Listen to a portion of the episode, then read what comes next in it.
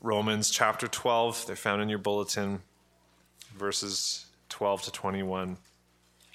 Therefore, just as sin came into the world through one man, and death through sin, and so death spread to all men because all sinned, for sin indeed was in the world before the law was given. But sin is not counted where there is no law. Yet death reigned from Adam to Moses, even over those whose sinning was not like the transgression of Adam, who is a type, was a type of the one who was to come. But the free gift is not like the trespass. For if many died through one man's trespass, much more have the grace of God and the free gift by the grace of that one man, Jesus Christ, abounded for many. And the free gift is not like the result of that one man's sin. For the judgment following one trespass brought condemnation, but the free gift following many trespasses brought justification. For if, because of one man's trespass, death reigned through that one man, much more will those who receive the abundance of grace and the free gift of righteousness reign in life through the one man, Jesus Christ. Therefore, as one trespass led to condemnation for all men, so one act of righteousness leads to justification and life for all men. For as by the one man's disobedience the many were made sinners, so by the one man's obedience the many will be made righteous. Now the law came in to increase the trespass, but where sin increased, grace abounded all the more, so that as sin reigned in death, grace also might reign through righteousness, leading to eternal life through Jesus Christ our Lord. Amen. This is the word of the Lord. You may be seated. I'll invite Tim forward.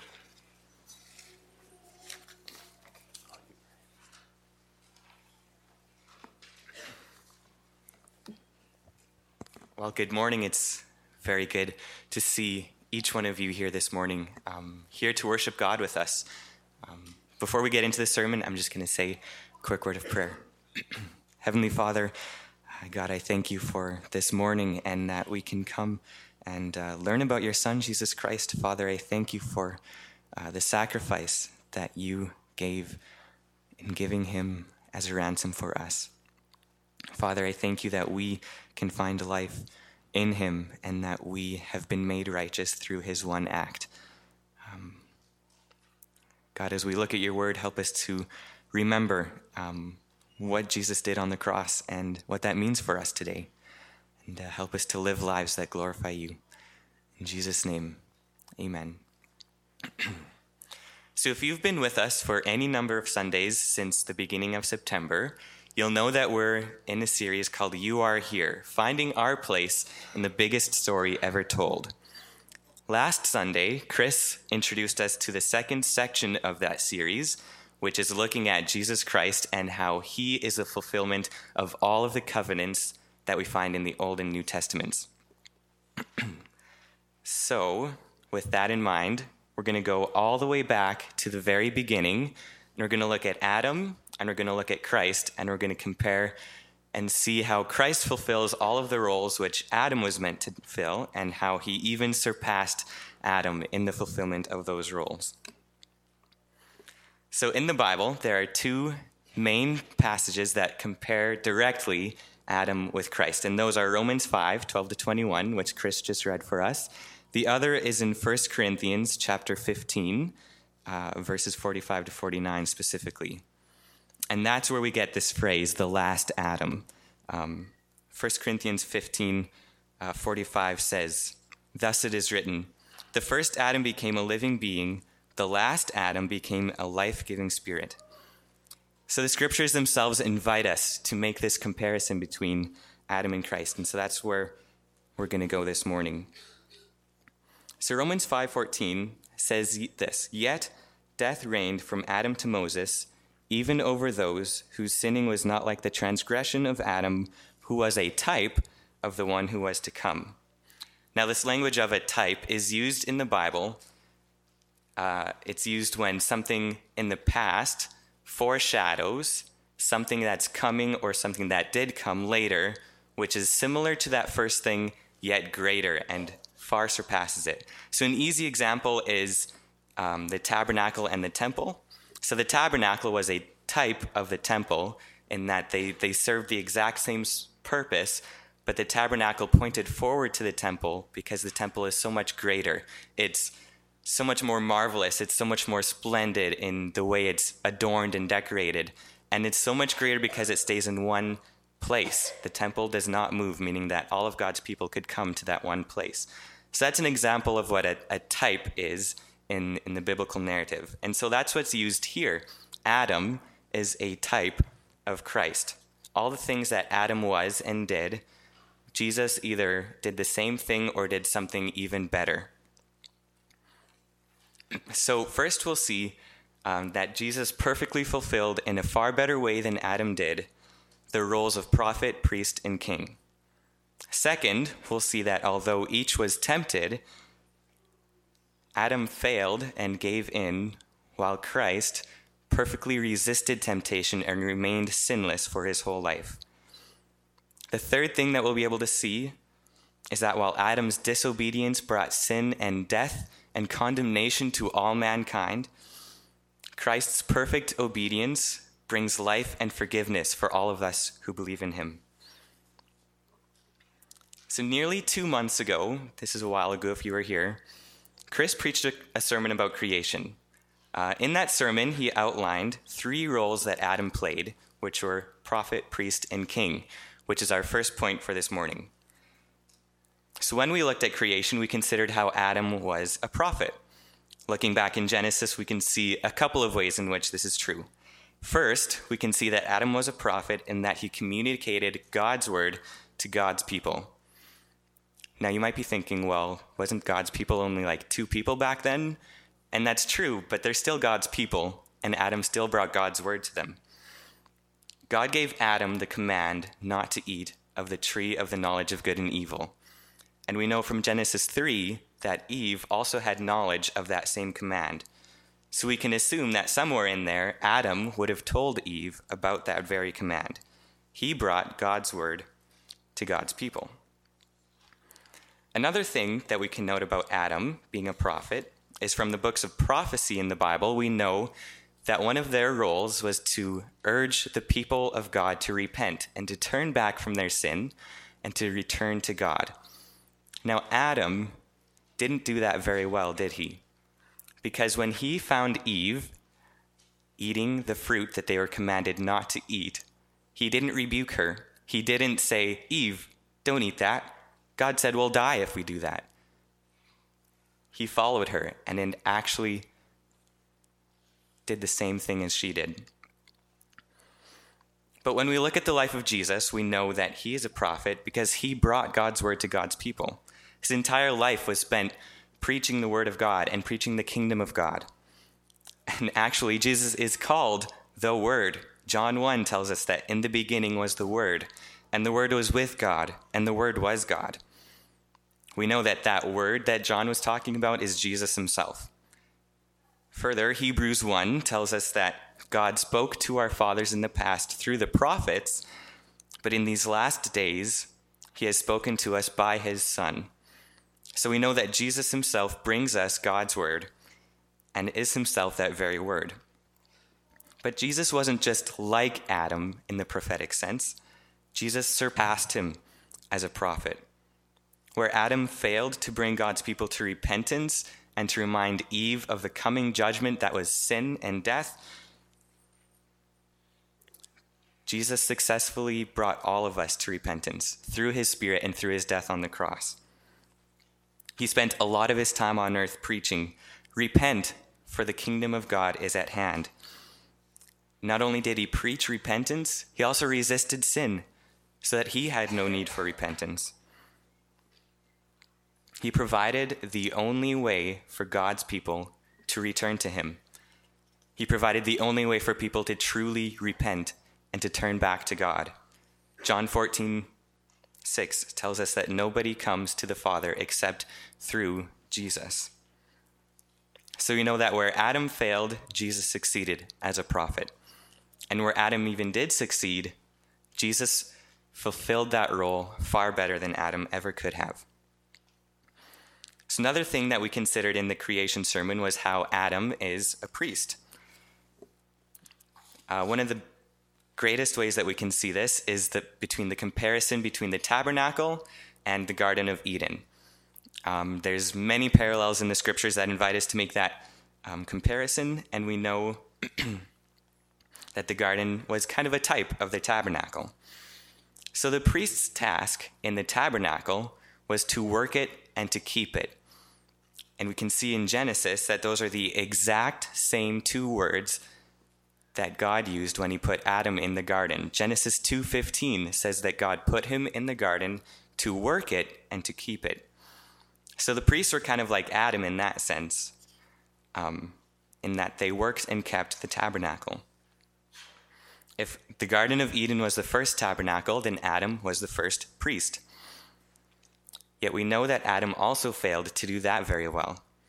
He worked it, and we know that because we also work the earth, but Adam didn't very well keep the garden. We know that because in the very fact that the serpent was able to enter the garden and to deceive Eve, Adam didn't do his job in protecting and keeping the garden. But we do know that Jesus succeeded in keeping the serpent out. when Jesus was led into the desert to be tempted, Jesus resisted perfectly and used scripture to totally debunk what, the, what Satan was saying. Um, next week, Chris is going to preach about that a little bit more on how Chris, or how, sorry, on how Christ um, perfectly defeated the serpent. So I won't spend too much time there, but look forward to next week. Uh, there are several texts in the New Testament that tell us that Jesus is our high priest. Hebrews 5 and following tells us that Jesus is our great high priest and that he gives us access to the Father. 1 Timothy 2 also tells us that Jesus is our priest and that he makes intercession for us. Further, where Adam's sin separated us from God, and that's why that veil was needed in the temple to separate the Holy of Holies from the rest of the tabernacle or the temple and the people. Jesus Christ provided a way for us to enter that Holy of Holies. When he died, that veil was torn, and we were given access to the, the Most High God for all of eternity. So, where Adam may have failed as a priest, we know that Jesus succeeded perfectly and even did better than Adam ever could have. There's one more role in the creation sermon that we looked at that Adam played, and that was the role of king. We know that Adam was the king um, for a couple of reasons. The first, you'll remember, is that he was made in the image of God. Now, in the, in the cultural milieu of the time that Moses was writing, a lot of the other cultures and nations referred to their kings as the image of whatever God they served. And only the king was referred to as that image. So when the Israelites would have read or heard the Pentateuch and they would have read that Adam was the image of God, they would have made that connection that, oh, then Adam must be the king because only kings are in the image of God. the second way that we know that Adam was a king comes from what God commanded him. In Genesis 1:28, God says, "Be fruitful and multiply and fill the earth and subdue it and have dominion over it." God commanded Adam to be the king over all of creation. Now we also know that Adam didn't have dominion over everything because he didn't exercise it. when the serpent came in, it was Adam's role and Adam's task to have dominion over that serpent and to subdue it. But Adam didn't do that. He allowed the serpent to deceive them and to have his own way. And in a sense, he allowed the serpent to have dominion over Adam and Eve rather than having his own dominion over the serpent. But Jesus, as we know, and as you can guess, is the perfect king.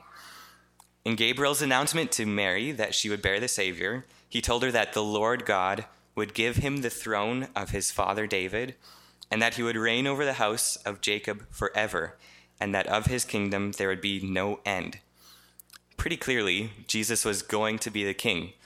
Even before he was born, that was what he was destined to do. There's another similarity here that we can draw in that Christ is also the image of God, just like Adam was. So, for the same reason that Adam was king in being the image of God, Jesus is also the king. But we also know that Jesus surpasses Adam here as well. Hebrews 1 tells us that the Jesus is the radiance of the glory of God and the exact imprint of his nature and that he upholds the universe by the word of his power. Not only was Jesus the image of God, but he was the radiance of his glory. How much better is that than just an image? He's the radiance. Hebrews 1 actually tells us a lot about how Jesus is the king. But again, I'm not going to say too much here because in a couple weeks, Chris is going to be touching that in another sermon. For now, it's sufficient for us to know that Jesus Christ not only fulfilled the Adamic roles of prophet, priest, and king, but he far surpassed what Adam ever would have been able to do. For our second point, we're going to consider how each of them, Adam and Christ, were tempted. So, Adam's temptation is quite well known. Third sermon in our series highlighted the fall and Adam's fall into temptation and sin and its implications on our lives. In that great catast- catastrophe of the fall, Adam and Eve were tempted to eat a fruit that God had commanded them not to eat. Genesis tells us that they saw this fruit and that it was good for food and a delight to the eyes, and it was desired to make one wise. If you were here with us this summer, we looked at 1 John, and in 1 John 2, John tells us not to love the things of the world, which are the desires of the flesh, the desires of the eyes, and the pride of life. There's a clear parallel there. And Adam and Eve did not reject the things of the world. They took that fruit, which they were commanded not to eat, and they ate it. Jesus, as we know, was also tempted. Just before beginning his ministry here on earth, he was led by the Spirit into the desert to be tempted by Satan himself. Satan tempted him with three things. He tempted him to make stones into bread when he was hungry, which would be good for food. He tempted him to fall or jump off the temple and command the angels to catch him, which would be a delight to the eyes for everyone to see. And he tempted him to bow down and have bow down to Satan and be given dominion over the whole earth desirable to make one wise, pride of life, I don't know. But there's definitely parallels there. Jesus resisted all of these temptations that Satan brought to him. We also know from Hebrews 4 that Jesus was tempted in every way, not just those three. But he remained without sin for the entirety of his life. So not only did Jesus resist the temptation which Adam so easily gave into, he defeated the serpent once and for all and lived a full life perfectly sinless, giving us righteousness. Which brings us to our final and most important stop for this morning. There's one way in which Adam and Christ are compared that brings all of us today hope. All the things we've considered so far, they don't really mean a whole lot to us without this last point. But this last point isn't a comparison necessarily between Adam and Christ, it's a contrast. Let's look again at Romans 5. We know from earlier that Adam was tempted and gave in, bringing sin and death into the world and to the entire human race. What we haven't considered, considered yet is the consequences of that for all of humanity. And it says that right here in Romans, that the consequences is that you and me are both condemned to death. Look at what it says Sin came into the world through one man, and death through sin, and so death spread to all men because all sinned. And yet again, many died through one man's trespass. And again, for the judgment following one trespass brought condemnation. And again, because of one man's trespass, death reigned through that one man.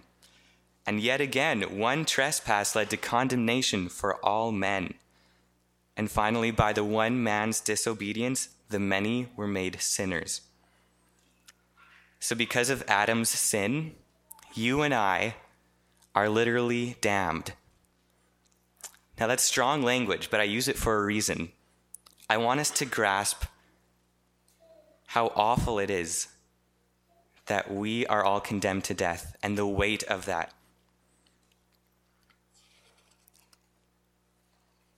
But we know that it doesn't end there.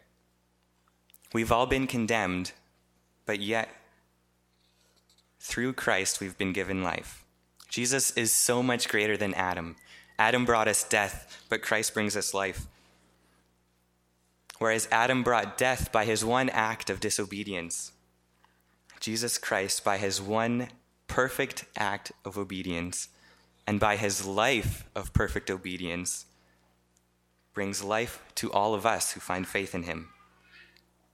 1 Corinthians 15, verse 22 says that, For as in Adam all die, so also in Christ shall all be made alive. This is the greatest way in which Adam failed, and the single most wonderful way in which Christ succeeded and surpasses Adam. Instead of receiving the punishment that Adam incurred through his sin, each of us can receive life because of what Jesus did on the cross. And this isn't only because of Jesus' active obedience, or that is, his one act of dying on the cross, but it's also because of his passive agree, uh, obedience, that is, his entire life of perfect obedience. So we can gain the reward that Christ won on the cross. And the best part is, we don't have to do anything except believe. It's a free gift, like Romans 5 says. Because of what Jesus did on the cross, he died, laying down his life for us, his bride. We have the forgiveness of our sins. And while we once were damned, literally, we now are set free. And for those of us here, this is good news. We can have life eternal and life abundant because of Jesus' death on the cross. And I can't think of a better way to end this morning than by what we're going to do next, and that is baptism. Two people are getting baptized this morning. By doing this, they're declaring to all of us here that they've believed in Jesus and that they trust him for their salvation.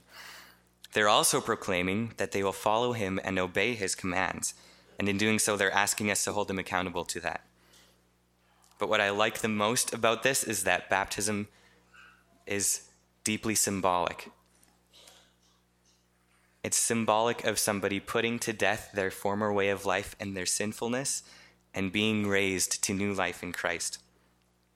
Romans 6 4 says, We were buried, therefore, with him by baptism into death, in order that just as Christ was raised from the dead by the glory of the Father, we too might walk in newness of life.